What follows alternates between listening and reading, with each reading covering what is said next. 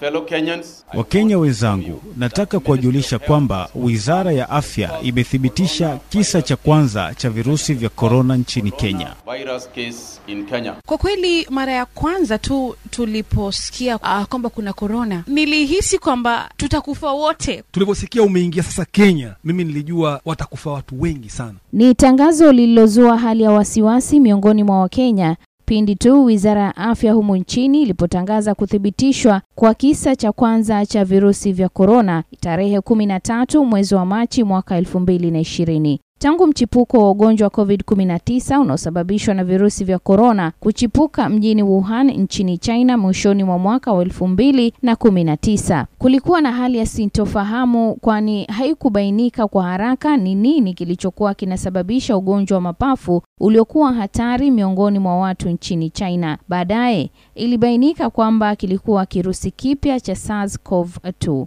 na kwa haraka wanasayansi duniani wakaanza kuhangaika kupata chanjo na tiba ya virusi hivyo. Wananchi nao hawakuachwa nyuma, kwani habari zozote zinazohusiana na tiba zinapotolewa huwa zinasambaa kwa haraka sana na wengi huziamini. Humu nchini Kenya ilianza kwa kikombe cha chai ya rangi ama chai ya sturungi au kipenda chai ya mkandaa kwamba mtoto mchanga alizaliwa katika kaunti ya Kilifi na akaamrisha watu wanywe chai hiyo ili kujikinga dhidi ya virusi vya korona. Kutokana na hofu na wasiwasi wa ujio wa virusi hivyo vya korona humu nchini, baadhi ya wananchi waliamka mapema na kutengeneza chai hiyo na kunywa. Mama Amina alikuwa mmoja wao. Nakumbuka nilikuwa nimelala saa tisa usiku, nikapigiwa simu na one of my relatives akiniambia, amka amka, kuna mtoto amezaliwa sehemu za Rabai huko na amesema korona, korona, watu wanywe chai ya majani mengi. Kwa sababu nilikuwa nimeshakuwa na ile hofu kwamba huu ni ugonjwa mbaya, niliamka nikachemsha ile chai, nikaamsha familia yangu yote.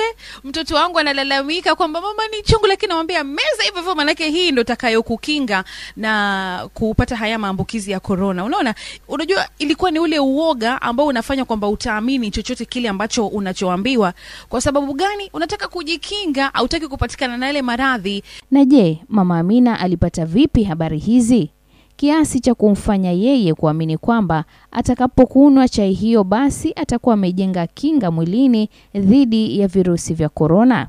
Mimi nilipigiwa na mjomba wangu, alafu baada ya mjomba wangu kunipigia nikapigiwa na shangazi yangu, nikapigiwa na binamu yangu, nika yani marafiki zangu wengi sana walipata kunipigia, na sasa pia mi nilivyopigiwa, ikabidi nami nisambaze Injili kwamba jamani, e, kuna hivi na hivi na hivi na hivi na hivi, ambapo watu wanatakana kuamka. Mama Amina ananiambia kati ya watu saba aliowapigia simu kuwaeleza wanywe chai ya mkandaa sita kati yao walikunwa. Alafu unajua mimi nilikunwa kwa sababu aliyenipigia simu wa kwanza ni mjomba wangu, ushaona, na ni mtu ambaye yuko very strict. Sasa nikaona eh, mpaka mjomba amekunwa, kwa nini mimi sinwe? Ushaona, na wote wale ambao mimi niliwapigia wote, kasoro dadangu tu ndo hakuamka kunwa. Sita walikunwa kasoro mmoja. Anaendelea kunieleza. Mimi kila siku nanywa chai ile ya mkandaa, lakini sasa hii ilikuwa ni dose, hii ilikuwa ni dawa na si yale majani ya kawaida ambayo tumezoea kuweka. Unaambiwa ongezea, zidisha,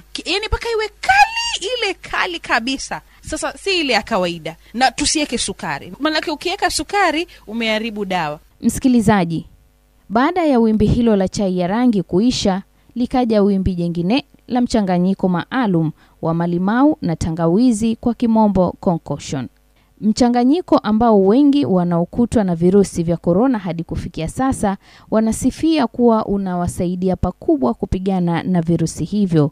Ibrahim Meja ni mmoja wa wakazi hapa Mombasa walioanza kukumbatia unywaji wa mchanganyiko huo mara tatu kwa siku. Mimi nina tabia ya kula limao wakati nikiwa na mafua, na vile hii ugonjwa watu walisema ni inakuja kama mafua, watu wengi walikimbilia kwenda kula malimao ili kuzuia ile mafua. Watu wakaamini kwamba inaweza kuwa ni dawa. Mimi kula malimao mara tatu kwa siku, asubuhi, mchana na jioni. Ndimu wanazichukua nazisaga pamoja na maganda yake, alafu unachuja unakunywa.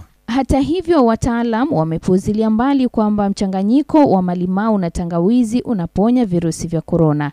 Daktari James Mwitari ni msimamizi wa idara ya afya ya umma katika chuo kikuu cha kimataifa cha Amref. Tunaona kwamba watu wanajikakamua, wengine wanatumia ndimu, wengine wanatumia tangawizi kutengeneza concoction, wakisema kwamba itawasaidia kutopata virusi vya korona. Unalizungumzia vipi swala hilo? Nataka kucaution wananchi ya kwamba ginger, lemon, hizo concoction sio sio treatment kabisa, kwa sababu hii ni virus na hii virus mpaka sasa hivi hatuna dawa yoyote. Usemi uliungwa mkono na mkurugenzi mkuu wa afya humu nchini Daktari Patrick Amoth.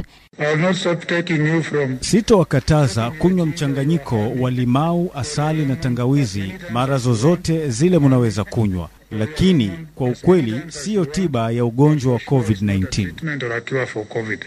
Lakini msikilizaji, mahangaiko haya siyo humu nchini pekee. Katika anga za kimataifa, rais wa Madagaskar Andre Rajoelina naye alizindua dawa ya mitishamba aliyodai kwamba inatibu COVID-19. Dawa hiyo kwa jina Covid Organics ilitengenezwa kutoka kwa mmea unaoitwa Artemisia yaani pakanga, ambao ni mojawapo ya miti ambayo huchanganywa pamoja na mimea mingine ya Madagaskar katika tiba ya ugonjwa wa malaria. Hata hivyo, shirika la afya duniani WHO lilisema kuwa hakuna ushahidi wa kuwa dawa hiyo inatibu COVID-19. Msikilizaji, hiyo tu ni baadhi ya mifano ya mataifa mbalimbali mbali duniani yalivyokuwa yanahangaika kupata tiba ya virusi vya korona. Mwezi wa Septemba mwaka 2020, baadhi ya watu niliofanya nao mahojiano akiwemo Mama Amina walisema wako tayari kupata chanjo dhidi ya virusi vya korona pindi tu itakapopatikana, ili mradi wapate kinga dhidi ya virusi vya korona.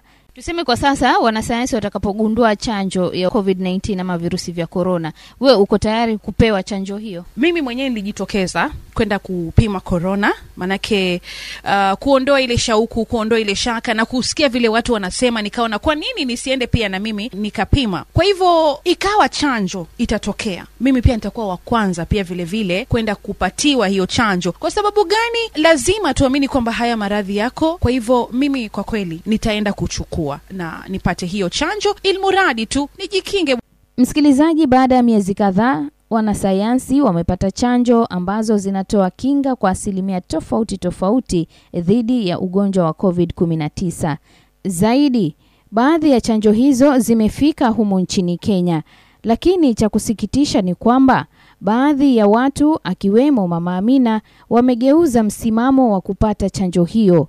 Hii ni kutokana na habari za urongo hasa zinazosambazwa mitandaoni kuhusu chanjo hizo. Katika sehemu ya pili ya makala haya nitakuwa nazungumza na Mama Amina na wataalam wa afya huku tukichambua habari zinazosambazwa mitandaoni kuhusiana na chanjo hizo, tukitaka kujua ni je, habari hizi zina ukweli wowote ama ni propaganda tu? Na kufikia hapo ndio anatamatisha makala haya, mitandao ya kijamii inavyochangia utoaji wa habari kuhusu chanjo ya virusi vya korona. Nimekuwa mtayarishi msimulizi Ruth Care, na hadi wakati mwingine, maasalam.